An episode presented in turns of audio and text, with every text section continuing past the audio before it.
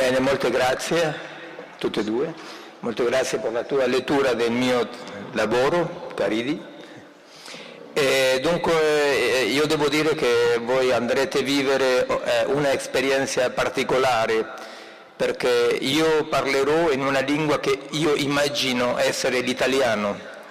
Non è veramente l'italiano, ma eh, è un italiano approssimativo che veramente si chiama il italognol l'italognol, perché noi argentini siamo tutti convinti che parliamo l'italiano fino al giorno, giorno che arriviamo in Italia, eh, diciamo, l'italiano non parla italiano, gli italiani non parlano italiano. Bene, ehm, dunque, eh, eh, l'elogio del conflitto eh, può pare essere una provocazione di parlare oggi nel caos mondiale attuale di eh, la violenza, la barbarie, il terrorismo, no? eh, le migranti che muoiono in nostre eh, coste, no? costi. Eh, dunque dice no, no eh, vogliamo, non vogliamo più dei conflitti, vogliamo la pace, vogliamo una situazione più stabile.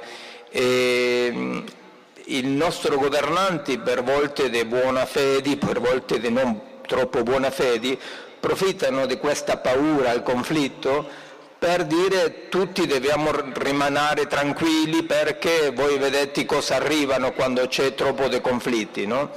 E, dunque per noi quando abbiamo lavorato con Angelique Del Rey in questo lavoro intorno all'elogio del conflitto, eh, per noi il conflitto c'è più un'eredità più eraclitiana, no? di Eraclito, che dice il conflitto è il genitore, il padre di ogni cosa, no? si dice così. Eh?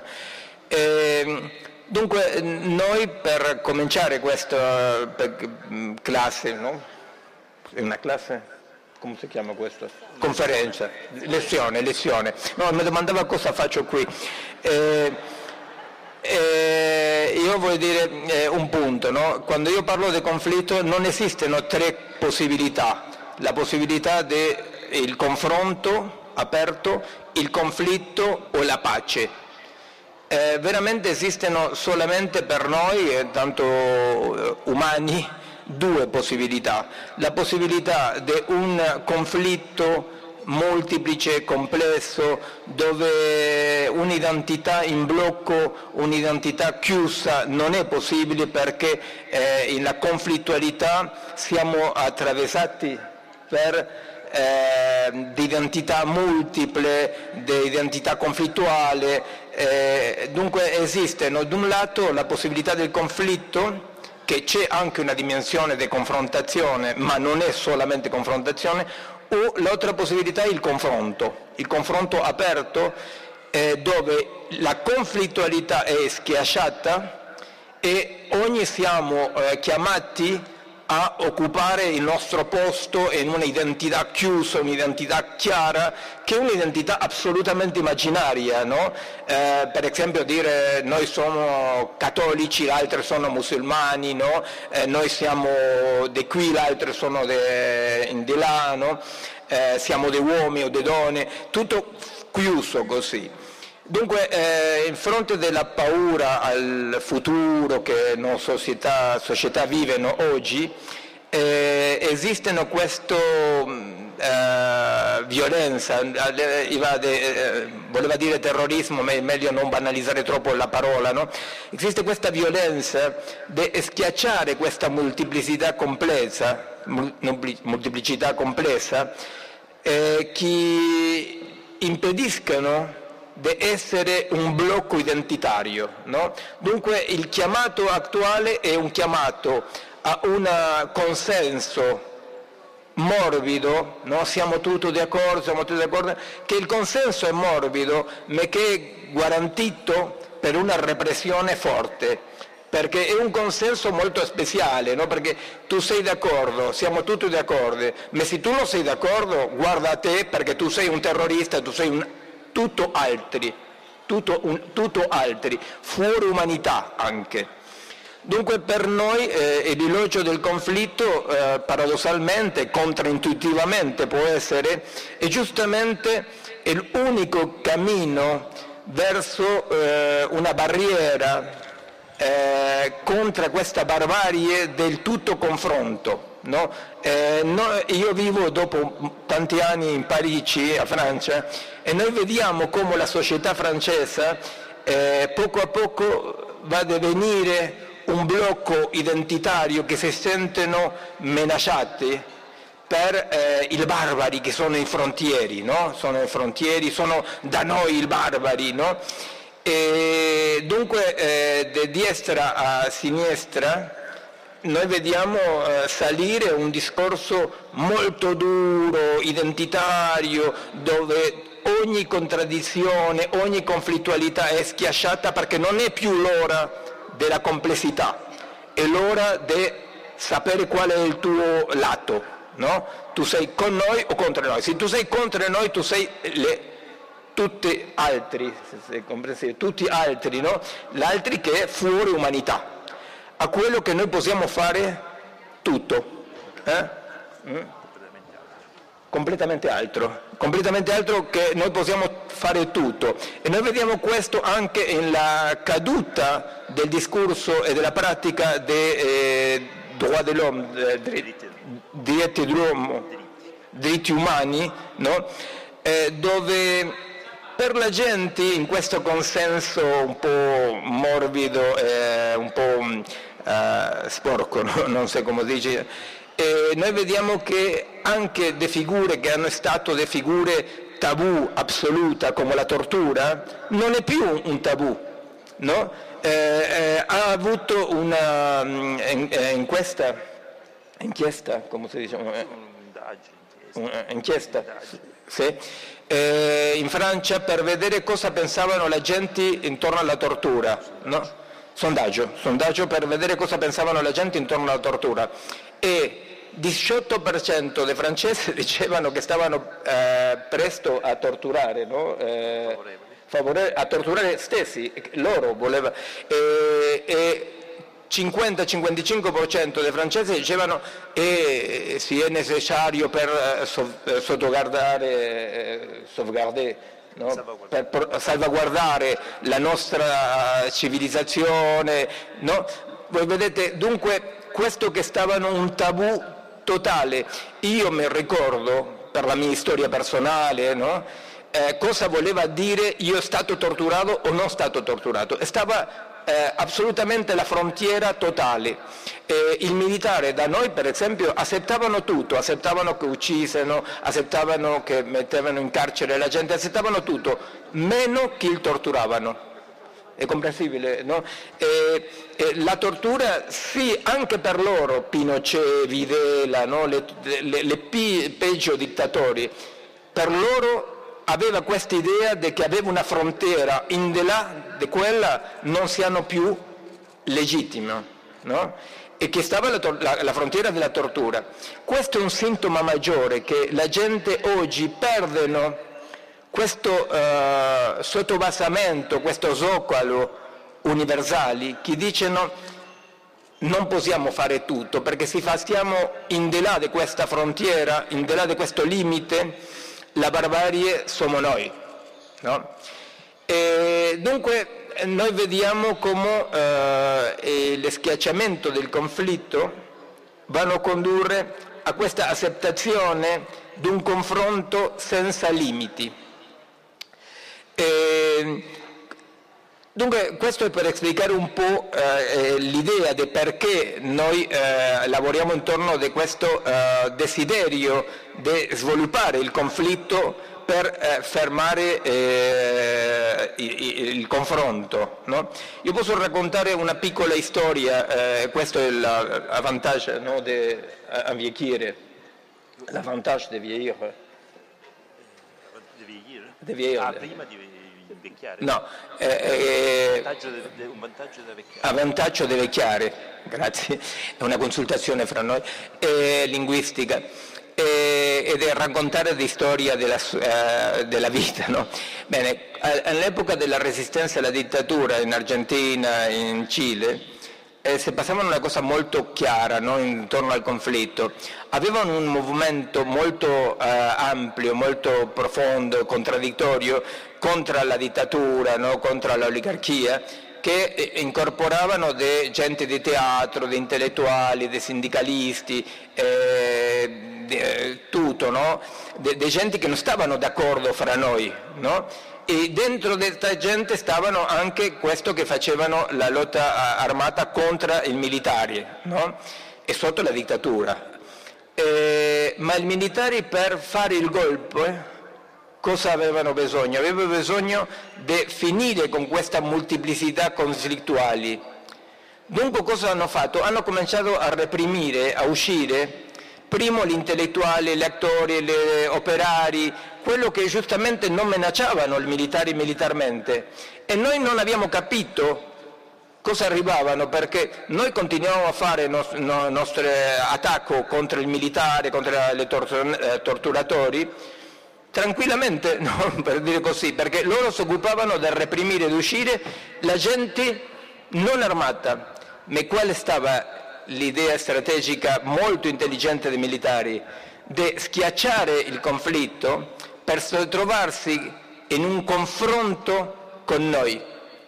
E quando sono, eh, loro hanno arrivato a schiacciare il conflitto, quando solamente aveva in fronte i militari noi, la resistenza armata, prima il primo eh, eh, confronto avevano vinto loro, perché avevano arrivato a trasformare una società multiple, conflittuale, in una società di una opposizione manichea, no? noi o loro. Noi ma, disgraziatamente non abbiamo capito questo e eh, abbiamo accettato questa situazione e abbiamo stato eh, assolutamente eh, vinti. Eh? Bene, adesso eh, l'elogio del conflitto non è solamente una, una questione filosofica astratta, no? Eh, per me veramente è la via oggi di resistenza a, questa violenza che si sviluppa. No? Eh, ma io volevo parlare, eh, perché dopo abbiamo pensato con Caridi di lasciare un tempo in, mm, più o meno importante per un po' di dialogo, no? eh, dunque io volevo presentare eh, quello che mi sembra essere oggi un problema, un caso, un esempio centrale della questione del conflitto nella nostra epoca. Eh, io lavoro tanto ricercatore, non sono solamente clinico, lavoro piuttosto come un ricercatore in una interfaccia fra la biologia e l'epistemologia. Eh, il mio lavoro è intorno alla eh, singolarità del vivente no?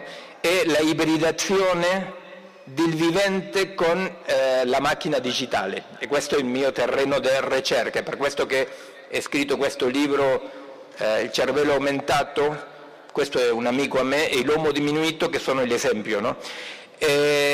dunque, eh, in questa ricerca il lavoro è perché, contrariamente a questo che dice la eh, science fiction, eh, fantascienza, che immagina che c'è un uomo in fronte della macchina, no? sempre nel film o nel romanzo della fantascienza eh, esiste al fine un uomo e una donna molto bello, non molto vestiti, che lottano contro la macchina e trionfano. No? Questo è bello, ma il problema per noi, tanto ricercatori, è che non esiste più un uomo o una donna che non è già ibridata con la macchina.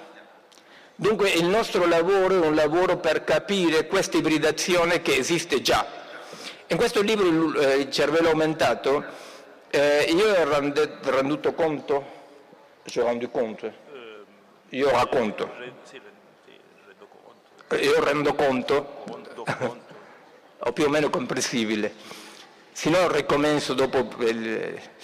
Eh, di questa ricerca che noi abbiamo fatto perché, perché l'idea, generale è l'idea di questa uh, fantascienza che di dire noi rimaniamo l'uomo e il donna di sempre e abbiamo delle macchine, è molto pratiche, no?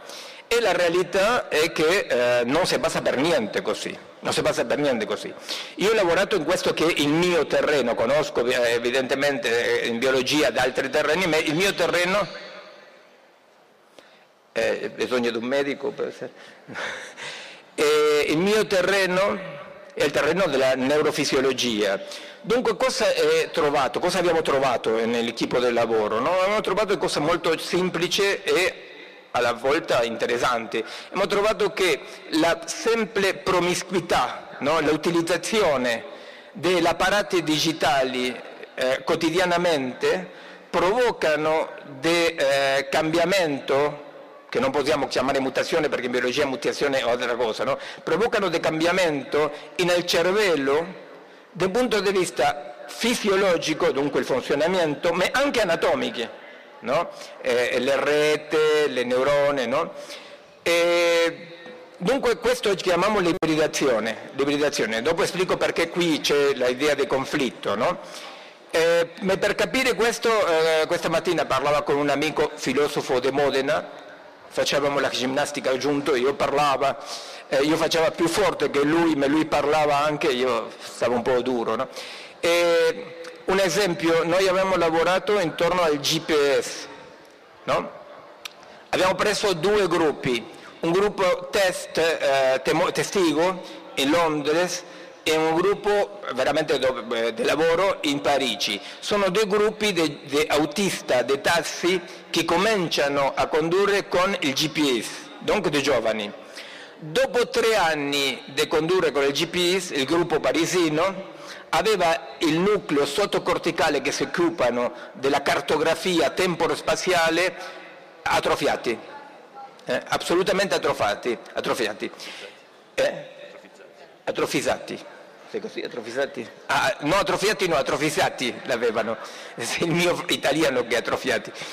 Eh, dunque, eh, de, abbastanza di qui noi abbiamo lavorato intorno a multipli casi chiari di questa ibridazione, che voi vedete una ibridazione che non è anatomica, non è un ingerto, ingerto no? un, eh, non, è un, non è anatomica, non è una incorporazione di un apparato, è semplicemente una relazione quotidiana con un apparato esterno, è questo che voglio dire. No? Abbiamo lavorato intorno, beh, per esempio noi possiamo vedere oggi grazie all'immaggeria medicale, possiamo vedere cosa arrivano a un giovane che impara a fare una radice quadrata per esempio, no? possiamo vedere no? cosa passa e cosa arriva. Arriva che si fa una strutturazione, una scultura del cervello, una complexificazione del cervello che voi potete seguire questo in diretto. No? Bene, quando il giovane non va a imparare a fare la radice, la radice quadrata, ma va a schiacciare un bottone per avere il risultato, questa architettura non si fa. Evidentemente sapere fare una radice quadrata non è molto importante nella vita, ma questa strutturazione complessa sì è importante perché serve per altre situazioni di complessità.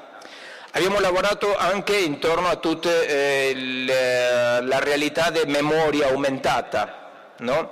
perché il sogno è di arrivare a una memoria senza falla. Il problema è che da un punto di vista neurologico per noi una memoria che funziona bene, una memoria sana, è una memoria che dimentica, dimentica e che modifica il eh, ricordo eh, una memoria sana è una memoria plastica che va a ricordarsi o a dimenticare in relazione con la situazione attuale. Dunque, cosa sto dicendo? Sto dicendo che esistono oggi una ibridazione, che è un'ibridazione per dire così non conflittuale con la macchina. Voglio dire che in ogni ibridazione esistono due poli di ibridazione e questa ibridazione deve portare traccia dei due poli. Ma oggi l'ibridazione si fa in una ignoranza assoluta della natura propria di invarianti dell'organico, dello vivo. Perché? Perché i colleghi maggioritariamente sono convinti che effettivamente il cervello è un uh, computer e che uh, i modelli digitali riproducono la verità, no? e, e, il mondo reale. No?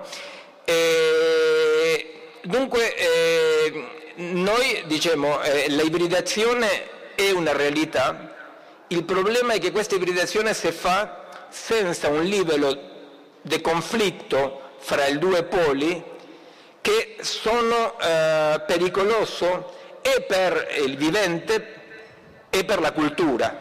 No? Eh, perché, bene, in questa ibridazione se io penso, come si fa, se io penso eh, il tempo della macchina, per esempio, e io adopto il tempo della macchina per pensare i processi neurologici, io non posso evitare di schiacciare tutti i eh, circuiti, no? Tutti i ritmi biologici del cervello, ma anche del, del corpo. No? Non posso evitare di schiacciare questi ritmi, che sono dei ritmi complessi, che non possono essere interpretati dentro di una temporalità lineare, Altramente detto, io non posso, da un punto di vista biologico e anticulturale, non posso guadagnare di tempo, per esempio. No, non è possibile di guadagnare del tempo. Per un organismo è possibile di sviluppa, svilupparsi nel tempo di forma diversa, ma non è possibile di guadagnare di tempo. Questo non condanna per niente l'interesse della macchina, è per questo che non si tratta di essere tecnofobo o tecnofilo, perché la realtà oggi è già questa ibridazione, ma si tratta di riflettere in forma conflittuale a questa ibridazione.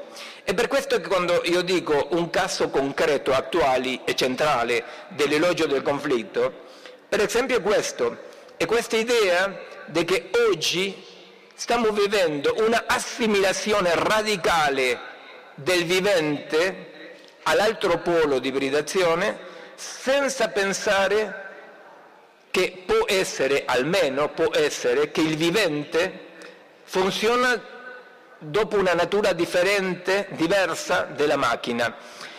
E quando io eh, è uscito il cervello aumentato in Francia, per esempio, o l'articolo più scientifico in rivista scientifica, no? Eh, nessuno dei biologisti molecolari o di gente che lavorano in intelligenza artificiale, nessuno hanno detto eh, questo che racconta Michele non è vero. Dunque, eh, prima io ho detto ah, un trionfo, questo, il comandante Michele finalmente ha avuto un trionfo, no? Ma non è stato così, perché cosa dicono i colleghi? Dicono, sì è vero, è vero che esiste questa atrofi, atrofi astrofitazione che tu constati nel tuo lavoro è assolutamente certo. Questa delegazione di funzione verso la macchina è certo. Tutto questo che tu racconti è certo, mi dicono. E adesso? E allora? Mi dicono. È così, è così. E stiamo vivendo una mutazione radicale, dicono, e eh, questa mutazione va nel senso di questo che dobbiamo chiamare un uomo post-organico o questo che in modo più ideologico gli americani chiamano il postumanismo. No? Eh, voi conoscete il lavoro della Singularity University, che sono del lavoro intorno al postumanismo. No? Chi è il progetto che eh, di forma esplicita o implicita va a ordinare, padronare la ricerca oggi tecnico-scientifica. E l'idea che va a riprendere implicitamente, inconscientemente, inconscientemente, inconsapevolmente, inconsapevolmente,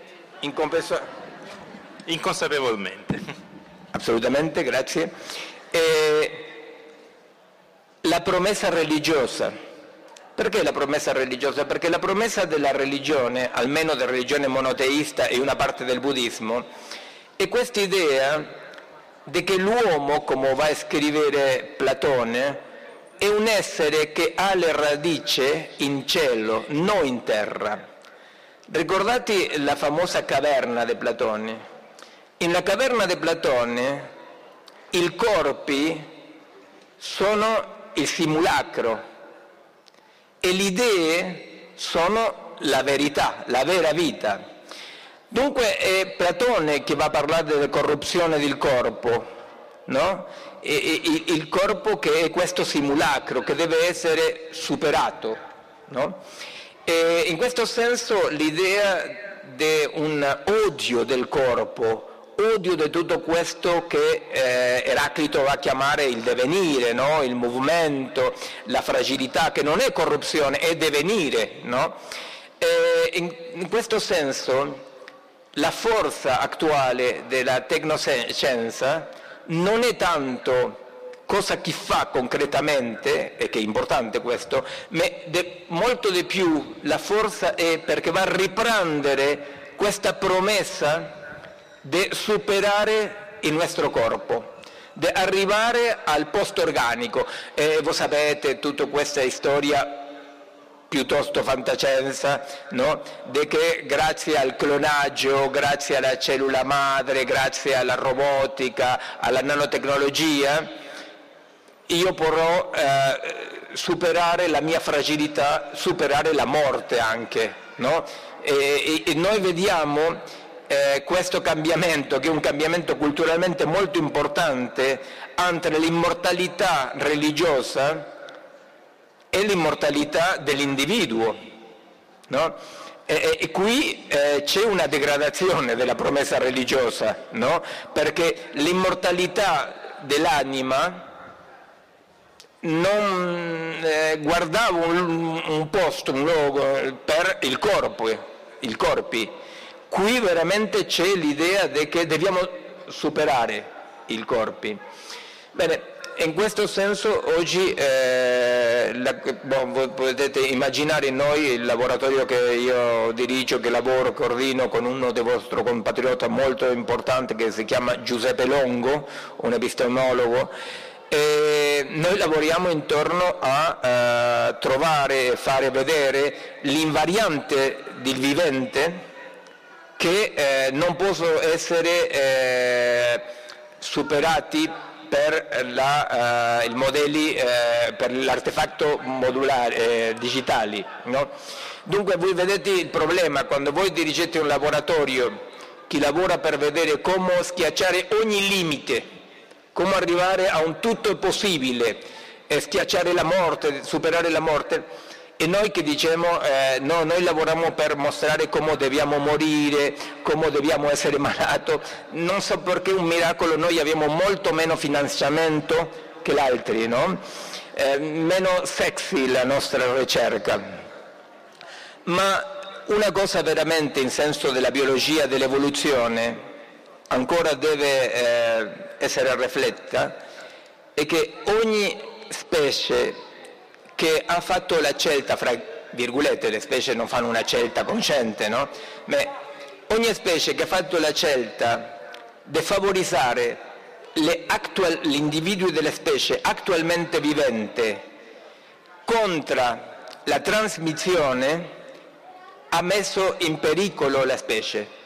No? L'idea di che come fare perché la potenza delle specie non, non uh, possa andare non nel senso della trasmissione della vita, ma nel senso di sottoguardare questo che sono qui vivente. Questa è la eh, scelta che ha fatto, di un modo o d'altro, la nostra eh, specie oggi e questo è pericoloso. E voi potete immaginare semplicemente se mille uomini vivono mille anni, se mangiano tutta l'Africa, tutta la materia prima dell'Africa. Dunque voi vedete come in questo progetto transumanista, questo progetto di schiacciare il limite biologico d'autoregolazione, c'è un progetto politico, economico dietro che è forsamente reazionario, perché se noi riprendiamo questo che dicono i colleghi, sì, tutto deve essere possibile, perché io sono trattato un po' di oscurantista, dicendo perché non sarebbe possibile? No? Se tutto è possibile, questo che dobbiamo capire è che se tutto è possibile non è per tutto il mondo, per ogni. No? Tutto è possibile ma non per tutto il mondo, non per tutti. Dunque, è qui dove noi vediamo l'incidenza neoliberalistica eh, brutale, no? perché meccanismo di regolazione vuol dire anche questo che dice il mio compatriota che imita il mio accento, il Papa Francesco, no? eh, che dice eh, siamo di qui quello che siamo qui. La migrazione è una realtà non è un problema, è una realtà. Se io la tratto come un problema, il problema è una cosa che voglio schiacciare, che voglio buttare fuori. No? Dunque voi vedete come in tutta questa ricerca tecnico-scientifica, di tutto possibile, c'è un sottobassamento arcireazionario che eh, evidentemente va, non, che condurre a un mondo un apartheid assoluto dove c'è dei gente che sono preoccupati assolutamente di schiacciare la nostra fragilità per essere forte, ma per essere forte, per schiacciare la nostra fragilità dobbiamo fare dei muri e dei muri e dei veritabili muri e sparare i muri, no? E dunque è qui dove voi potete dire eh, cosa fa l'argentino, parla di biologia, comincia a parlare di politica, no, ma perché inevitabilmente esistono questo contrabbando, questa contaminazione, perché l'orientazione della ricerca è un'orientazione sempre filosoficamente marcata e politicamente. Non esiste il ricercatore eh, neutro che dice eh, come io posso fare per eh, schiacciare il limite della morte perché l'individuo divenga eterno. Questo non è neutro. Questo non è neutro perché parte di un modo di pensiero che va a sopporre radicalmente al pensiero del ricercatore che pensano in termini di autoregolazione del sistema, dove dicono se noi vogliamo impedire no? il confronto, noi dobbiamo accettare in ogni livello del meccanismo di regolazione e di autoregolazione e per quello effettivamente l'idea della onnipotenza dell'individuo grazie alla tecnica è un'idea di confronto e non di conflitto. Tutta la mia ricerca, tanto ricercatore scientifico come filosofo, come uomo, è veramente di vedere come noi possiamo sviluppare il conflitto in questa realtà unidimensionale in blocco che dice tu, ogni modificazione che aumentano, che aumentano la nostra potenza è buona. Ebbene, non tutta modificazione che aumenta la nostra potenza è buona. In ogni caso non è buona per tutti è per questo che eh, volevo presentare questo eh, esempio del conflitto, che è quello che io lavoro fra l'altri.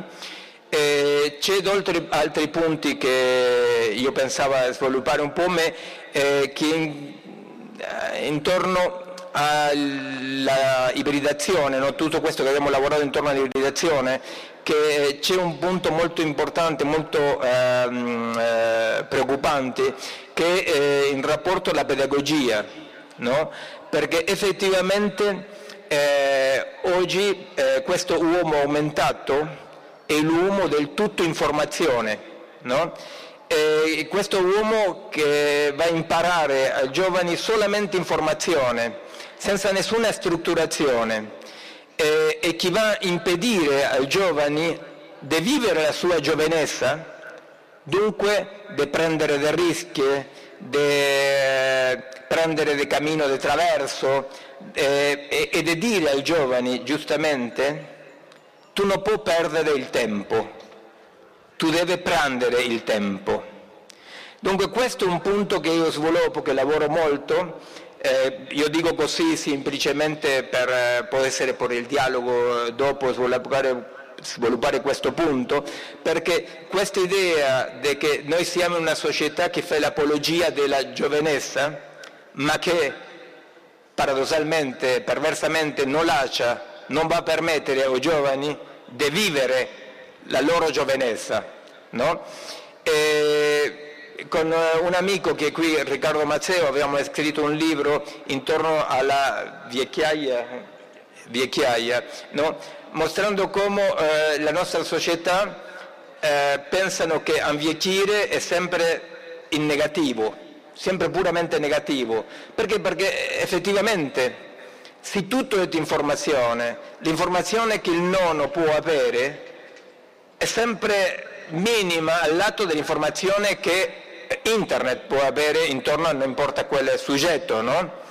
Ma qui noi vediamo questa perdita per il vecchio che non è più un anziano, è semplicemente un vecchio, questa perdita di potenza del vecchio e questa perdita di potenza, di strutturazione dei giovani. Perché? Perché imparare qualche cosa è molto meno trasmettere un'informazione che strutturare una situazione. No? Quando io eh, vedo qualcuno che ha finito il suo laureato, il baccalaureato, no? eh, laureato, laurea, laurea. E se io domando, tu puoi scrivermi in questo quaderno tutto questo che tu hai imparato in uh, tutti gli anni di studio, puoi scrivere 5 pagine, 6 pagine, e tu dici è tutto? Sì, è tutto come informazione, ma è stato strutturato per imparare di altre informazioni. Oggi questo che si chiama la pedagogia delle competenze, che qui in Italia è molto sviluppata, corrispondono alla produzione di questo che chiamiamo i lomo modulari. No? Io devo imparare le cose utili e devo imparare a dimenticare le cose per imparare altre cose. Qui vediamo questa assimilazione fra il computer e il cervello, ma per ogni neurologo non necessita essere, non bisogna essere premio Nobel, la comparazione fra il cervello e il, il computer è aberrante, perché non, il cervello non è un hardware dove passano le idee che sono il software. Il cervello è modificato materialmente con il pensiero. Il cervello è scolpito per le esperienze, no? E se io vuoi dare semplicemente dell'informazione senza il vissuto, io sono debilitando questo giovane. Dunque è quello, eh, il problema è che noi siamo affascinati per questa modificazione, per questa mutazione sociale, siamo affascinati su tutto perché va a riprendere la promessa monoteista di l'eternità e elogio del conflitto perché io penso che è molto importante di non rifiutare la tecnica, ma di avere un rapporto conflittivo dove l'ibridazione, che in questo momento va nel senso dell'artefattualizzazione del vivente, possa andare verso una ibridazione dove il vivente appadrina questa, appadrina, eh, appadroneggia questa eh, ibridazione. Eh, l'altro conflitto è stato con l'italiano e eh, ringrazio per la vostra attenzione.